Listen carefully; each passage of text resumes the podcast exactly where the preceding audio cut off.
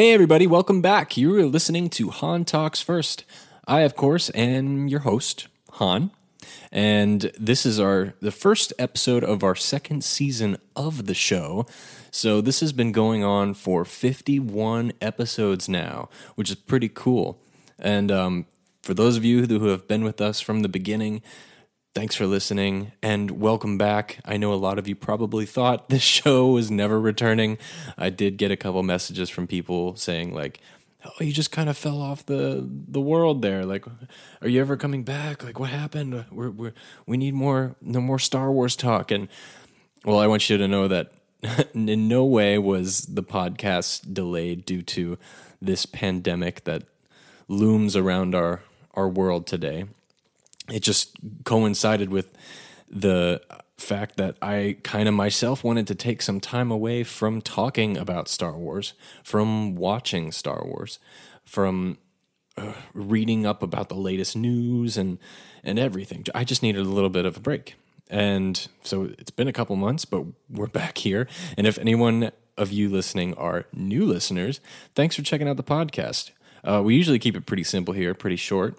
Uh, this is a completely raw, unedited show. So, what you're listening to is what you get live. Uh, sometimes we have video that goes up on the YouTube page afterwards, but our primary channel relies on the podcasting networks such as this one you're listening to. So, thank you so much for joining us today. We're going to just have a really short episode today because I just wanted to cover one thing, and that is the return of The Mandalorian. We're on season two, which is we all knew it was coming. There, there was many uh, speculations and theories about what was to come, but now we're actually in it, and it's great. It, it, it's not what we're used to as being a Star Wars fan, where you know before the Disney got a hold of it, we had to wait 20 year in 20 year intervals between movies, trilogies, what what have you. There was little stuff here and there that sprinkled our our imagination uh, connoisseuric minds, but to wait for an actual movie, it took time and it took a lot of patience. And sometimes in those intervals of time, we didn't think we were getting anything. Then once Disney purchased the franchise or the IP, it turned into we got the Skywalker saga, and then we had to wait two years for the next installment of that, with again little sprinkled anthology films and TV shows here and there. But the big thing we all really love is the movies. And now we have this great show, The Mandalorian, which we are guaranteed to have a season every year. So it's kind of nice to have uh, something you love that was once a big movie conglomerate turn into a annual thing that we don't have to wait as long to enjoy. But anyway, so it's returned. I'm sure everyone has seen it. We're going to talk about the first episode today, which is called The Marshal. And this is how this podcast is going to work going forward. On Wednesdays, we are going to typically talk about the episode that was featured last week. That way, we don't have to worry about giving out spoilers too far in advance and, you know, hurting anybody's feelings, and hopefully you've had enough time to watch the episode by Wednesday. And then, so Wednesdays, Wednesdays will be dedicated to The Mandalorian.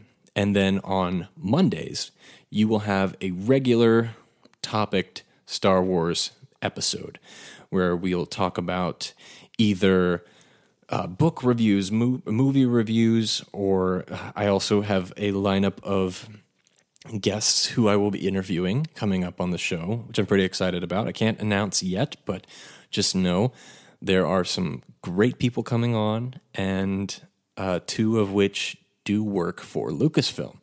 Um, but stay tuned, and it's definitely coming really soon. So, yeah, going forward, Wednesdays is Mandalorian Day. Monday will be a regular scheduled topic. Um, this upcoming week, actually, is a topic called A New Hope for Future Star Wars, where we're going to talk about why us as Star Wars fans can still have hope that not only will there be future movies, but that those future movies are going to uphold a standard that Star Wars has set in the past. So, anyway, let's jump into The Mandalorian. So, like I said, this episode is called The Marshal. Okay. And I'll start off by saying it's my favorite episode of The Mandalorian I have seen so far. Uh, the most, the one I liked the most before this was the, I can't remember what it was called, but it was the prison ship. It was that episode where they went onto the prison ship to uh, break out one of the the the Trilec Twi'leks, and it was the brother of the one girl. I don't know, um, and it was directed by Rick Famuyiwa. And that was my favorite episode. I thought it was it was it stood alone. You know, you didn't need any kind of context going into it. It's just a really fun, uh, a little bit um, darker of an episode, which I really liked. And I thought it's funny because that's the episode where I liked the characters the least. But the story itself and the action was some of my favorite.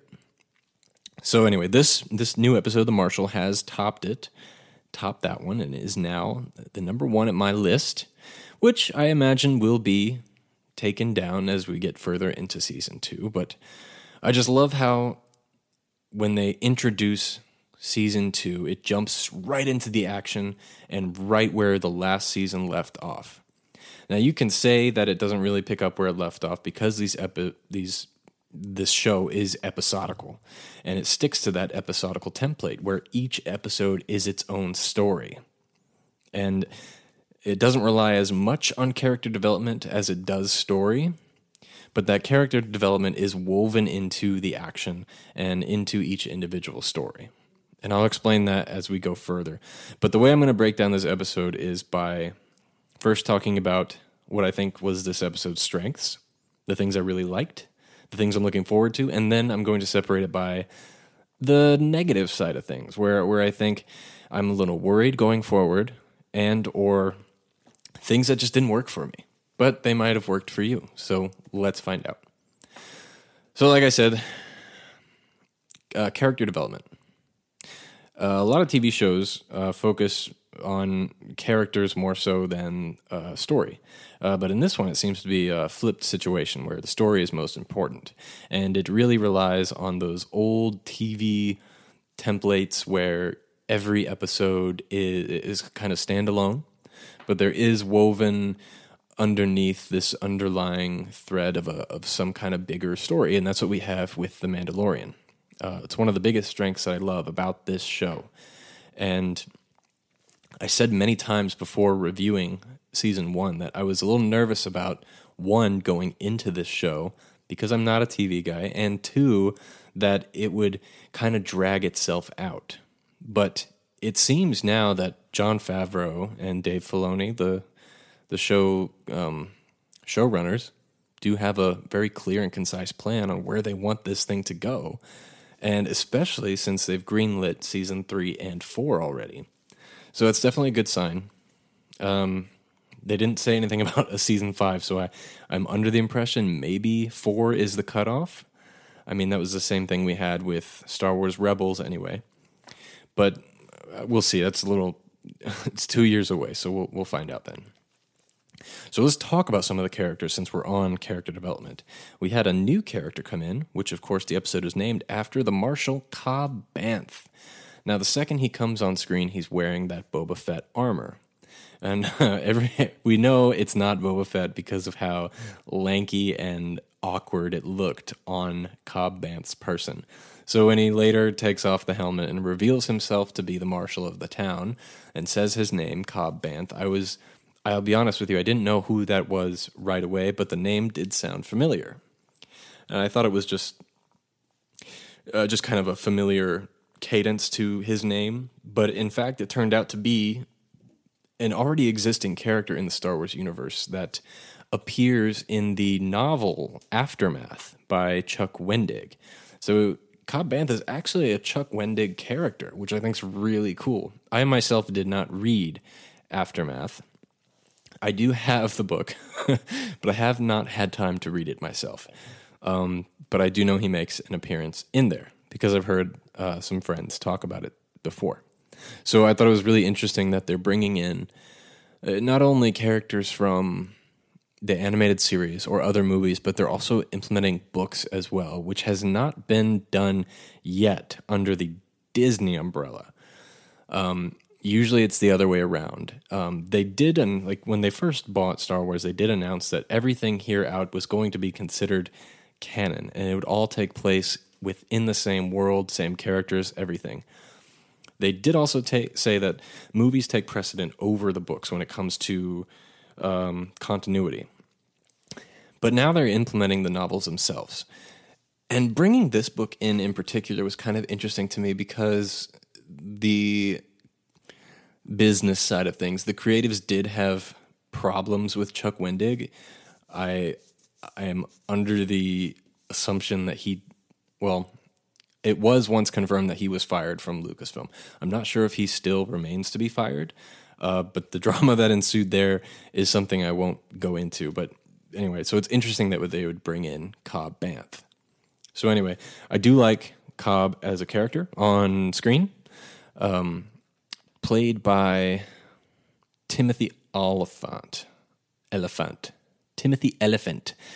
Uh, that I think that's his name. Anyway, uh, as soon as he came on screen, I was telling my girlfriend, I was like, uh, we just watched him in something. It was uh, Scream 2. I think it was Scream 2. It was either 2 or 3. And it was just funny that, uh, like, at the day before we watched Scream 2 and he was in that movie, and then he shows up in Mandalorian, uh, kind of un- unannounced. And it, it was just funny and coincidental. But anyway, I think he's a great character. He's definitely going to return. Um, because one, uh, this franchise loves to go back to Tatooine, and uh, I just think Timothy Olyphant's a great actor in general. And when he worked with with um, the Mandalorian to negotiate a trade for the armor for saving, protecting his village, um, I really like that storyline. It did remind me a lot of the uh, the village episode from season one, where he goes to that farming uh, town, and they say, "We'll give you lodging if you can help defend us from the the raiders on the other side of the forest."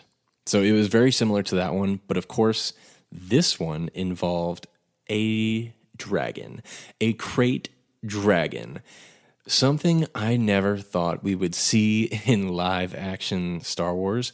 And that this was my favorite part of this episode. This is what makes it my favorite episode. It turns into a monster movie, a interpretation of Jonah and the whale, um, and just uh, kind of brings in little nuggets from other movies all into one just by and other like video games and stuff just by bringing in the krayt dragon. So uh, the krayt dragon is my favorite part. Is actually something that I wrote into a fan fiction of mine that appeared in a Obi-Wan spin-off show. Uh, anyway, I'm still just as glad that it's in this one. I do hope they bring reintroduce it into the Obi-Wan series because I think that would be interesting. And I think I, I know a great way they could do it without look like copying the Mandalorian itself. So, first off, I saw mostly when people are referring to the krayt is that they're saying why doesn't it have wings? Why does it look like a worm? Like the krayt dragon we're used to seeing in either the video game or in um, uh, novel description was this uh, winged dragon, like you would like what you think of when you hear the word dragon. Um, so a lot of people don't understand is that there are two subspecies of a krayt dragon, and that being that one is called a canyon krayt and the other is a greater canyon or a greater krayt. So the canyon one is the one that we're most familiar with, and that is they're the they're smaller. They're they're definitely a smaller creature, more like the size of the little lizard that Obi Wan rides in Revenge of the Sith. But those are the ones that are winged. And those are the ones from the video game and the ones that we first imagine when we think of the word dragon. Now, the greater krayt is the larger ones. Those are the worm-like creatures, and they're de- they're they're the bigger of the species. And uh, I did see someone else say, then how come this one was really grand in scale, and the one in A New Hope is very small? Uh, my theory there is that either the one in A New Hope was a baby, or a, like a youngling version, or that the one in A New Hope was a male, a male greater dragon, great dragon, and that the one we see in The Mandalorian is a female, because typically in the animal reptilian world, the females are of the larger size than the males, because they uh, control the males. You know, that's that's how it works in the world, or at least how it should. But anyway, so the Krayt Dragon was my favorite spectacle of this, and I thought it tied in nicely with the story, being that it brings up uh, moral meanings and messages as taken from Jonah and the whale, the Old Testament biblical story. Now, if you don't see it this way, that's totally fine. This is just something I thought of when I did watch it. And the for those of you who aren't as familiar with that biblical tale, it, the Jonah and the whale, it basically is a message of you cannot run away from uh, God's plan. And in this situation, I think it relates to uh, the Mandalorian's quest, the quest to find the species of the baby Yoda. So it's the meaning of this krayt dragon and him being swallowed by it and then uh, emerging from it is that he cannot run away from his destiny. So it's almost like a reverse of the Jonah and the whale. Um, and also, I forgot to mention, if you don't know what Jonah and the whale is, it was about uh, Jonah uh, who got swallowed by a whale um, because he didn't listen to the word of God, and then it uh, it's too much to get into. But if you want a good story, check it out. So anyway, I think this reveals back to destiny, and that uh, the Mandalorian you know, the quest is his objective, but to get to his objective, he has to go through all of these little obstacles, such as, you know, taking down the krayt dragon, and then many more until he can reach his ultimate, you know, uh, finishing task, which is finding Yoda's people and bringing him back to him, or Baby Yoda. Um, this, you know, is a little far fetched, and it's not probably not accurate or what the creators were thinking when they wrote this down. This is just how I view it.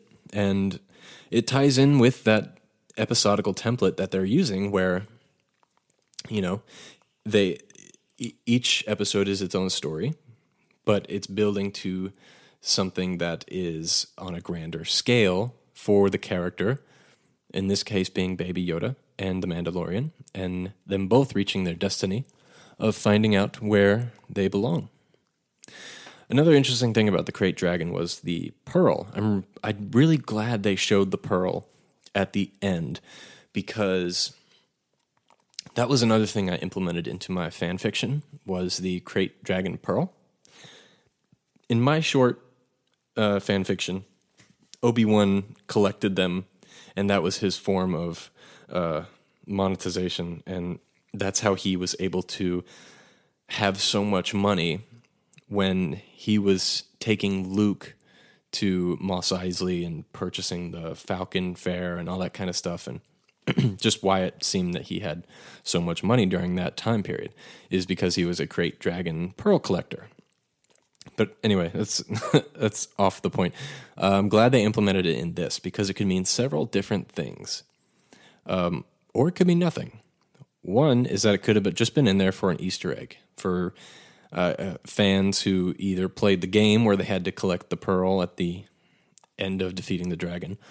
Um, but my other theory is that it will tie in later because the pearls from a krayt dragon are very interesting rock formation because wherein lies a bunch of different rocks that are refined by the acid which lies in the belly of the krayt dragon. And sometimes they can form into kyber crystals, that of which we know power a lightsaber.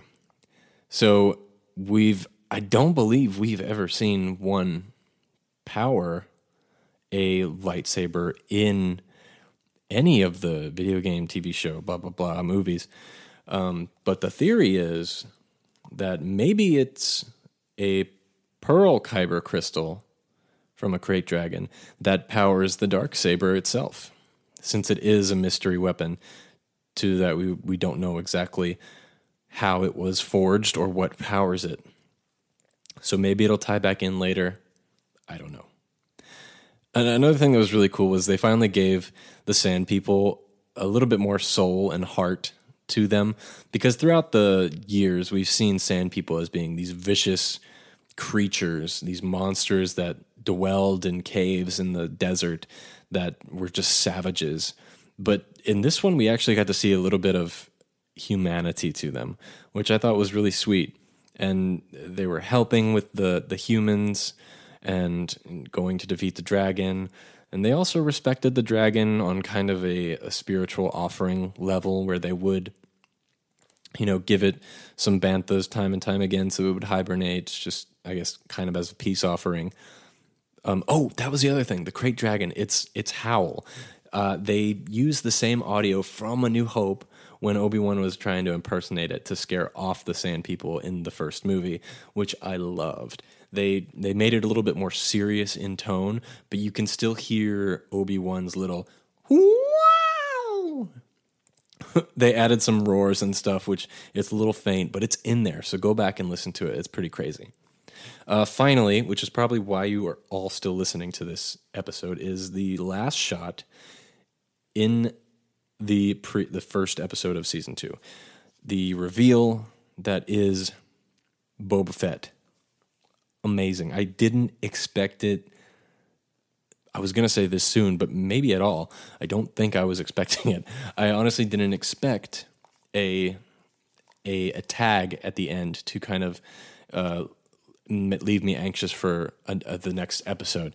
But we this might be a continued format going forward, so we have to keep this in mind. So once we get to season three, does this guarantee that we're going to have a cliffhanger at the first episode of season three as well? Because in season one it was Baby Yoda. In season two, it's Boba Fett. In season three, could it be something else at the end of the first episode? Might be a pattern that we'll see continued on. I don't know. Um, as far as how Boba Fett's going to tie into this, I really don't know. And I'm not too keen on wanting to speculate on it because I think it's really interesting that they're kind of free to do whatever they want. Because honestly, as popular as Boba Fett is, he does not have much to him. We don't really know much about him. Uh, I mean, we know where he comes from, obviously, as a child, as, as a kid, but even then, he was still a side character in the background. We did get a, a nice arc of him in Clone Wars, and we know that he is a vengeful motherfucker because he wanted to get back at Mace Windu.